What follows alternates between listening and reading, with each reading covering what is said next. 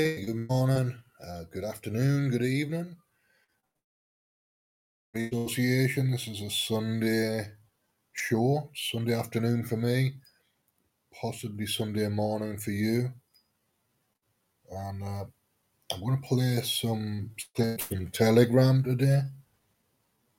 Normally, I would play, I'm going to give this a try and see how this works as a, a format for a show. Plenty of groups on Telegram, plenty of material. So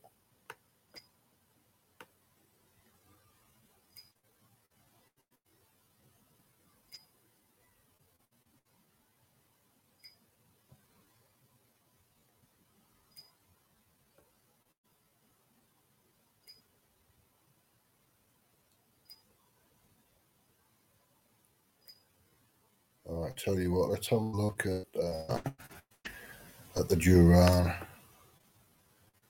which admittedly is a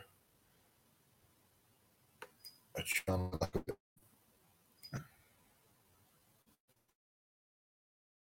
Right, so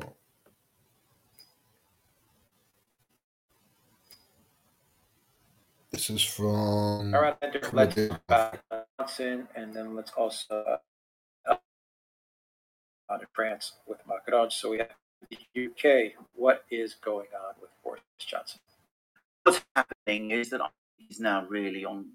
I mean, we've said this many times that he's in a weak position, but I think today we are is undoubtedly, I think, now the end game.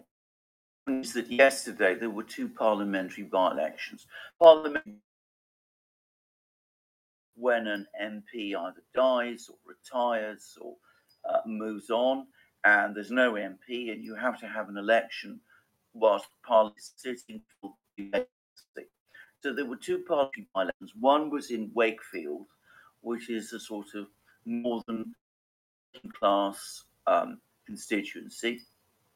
One traditionally supported the Labour Party, but in 2019 over the Brexit issue switched to the Conservatives, giving the Conservatives that big majority that they won in 2019 in the general election that happened then. And the second was in a place called Honiton, which is a southern, affluent, middle class seat, the kind of seat which the Conservatives have always held an archetypical conservative seat. And the conservative majority there was huge. I mean, it was um, 24,000, which in a seat of this kind, you know, represents, I mean, I don't know, something like 50, 60% of the total vote. Anyway, with two by elections, one working class seat, one in a middle class seat, if you like.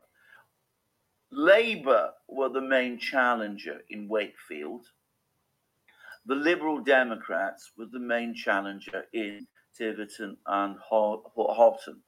And what happened was the Conservatives lost both.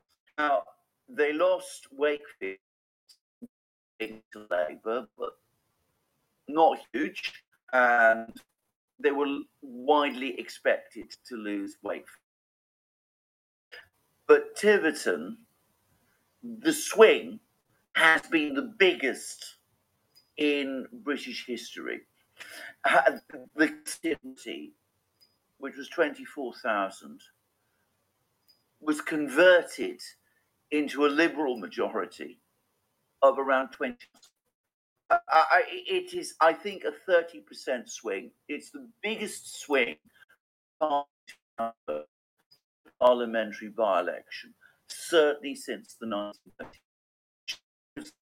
1930s part of the UK, the Conservatives, the people are just having enough, and they're saying we can't take this anymore. We're going, uh, we're going to leave uh, uh, the Conservative Party. Uh, the Liberal Democrats were the main opposition, so we may not think very much of them. Now, in the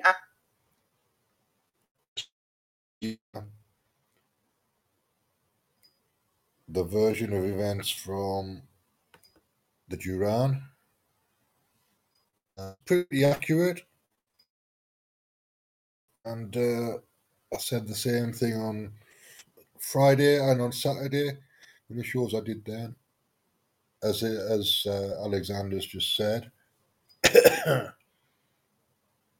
Boris Johnson has a little bit of time left, but it's uh, it's running out. I think he'll be gone. He'll be gone by Christmas uh, because the, the Conservative Party knows that if they go into the next general election with Boris Johnson as leader, they'll lose the next general election. And they need time to get a leader in place and get some policies in place and time for the, the electorate to forget about Boris Johnson. And uh, they may not forget in the time that it takes before the next general election. Last one was 2019, which means 20, 21, 22, 23, 24 at the outside. So if they get everything done this year, then they've got next year and then 2024 will be the year of the election. Probably, be, probably it's going to be a a May election. Don't usually do any other months apart from that. You've got to catch people when they're at home, when they're not on holiday, and if so, anything after May, anything between May and October, it's not going to work really. Uh, so winter time is the obvious time to, to call an election because then you get more turnout. There's more people around. Of that, let's have a look. That was Telegram. Let's have another look at uh, another channel on Telegram, or maybe another another Duran video. Let's see what we've got. All right, this is Alexander Mercouris again. This is a more recent one. I think it's literally gone up a few minutes ago.